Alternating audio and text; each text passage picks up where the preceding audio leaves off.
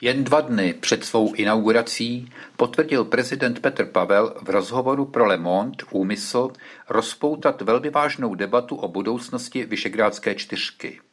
Tak jistě je na místě mluvit bez servítku o ostudném přístupu Orbána k podpoře Ukrajiny a jeho střícnosti k imperiálnímu Rusku. Hlavní otázkou ale je, zda už nebudeme rozmlouvat nad dávno mrtvým Vyšegrádem. Připomeňme si, že Vyšegrádská trojka a po rozdělení Československa čtyřka vznikla před 32 lety s jasným cílem. A tím byla spolupráce Polska, Maďarska, Česka a Slovenska na jejich cestě do Severoatlantické aliance a Evropské unie. Nutným předpokladem na této společné pouti bylo sdílení základních hodnot liberální demokracie, vlády práva a občanských svobod.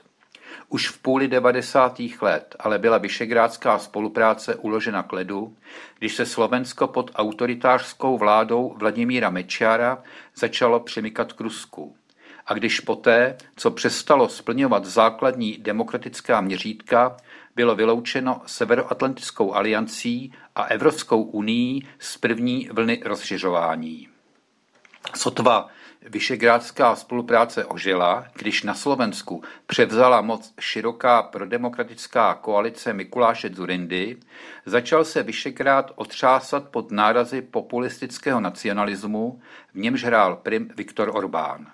A když v roce 2002 přišel maďarský premiér s požadavkem, aby se podmínkou vstupu České republiky a Slovenska do Evropské unie stalo zrušení Benešových dekretů, poprvé a ne naposledy podkopal model Vyšegrádské střední Evropy v samotných základech. Paradoxně se to jeví tak, že skutečná jednota panovala ve Vyšegrádské čtyřce jen v krátkém období mezi lety 2015 až 2017, kdy se na mocenských vrcholech sešli Viktor Orbán, Jaroslav Kačinsky, Robert Fico a Miloš Zeman, posilovaný spojenectvím s Andrejem Babišem. Pod tlakem této skvadry autokratů, prosazujících vládu silné ruky a pohrdajících základními pravidly a normami demokracie, opanoval prostor ve Vyšegrádu antiliberalismus a nacionální populismus a zejména v Polsku a Maďarsku jsme byli svědky rychlého rozpadu politických svobod a právního státu.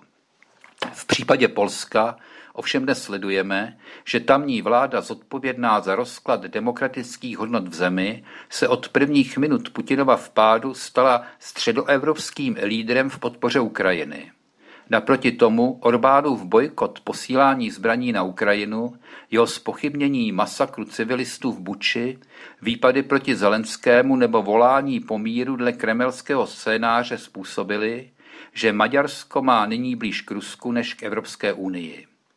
Proč ale potom Vyšegrád neposlat k ledu stejně, jako když Vladimír Mečer na Slovensku likvidoval demokracii a zemi tlačil ke svazku s Moskvou? A to v daleko méně nebezpečnější době, kdy v Rusku vládl na tamní poměry dost liberální Boris Jelcin a budoucí diktátor Putin je vykukoval za jeho zády.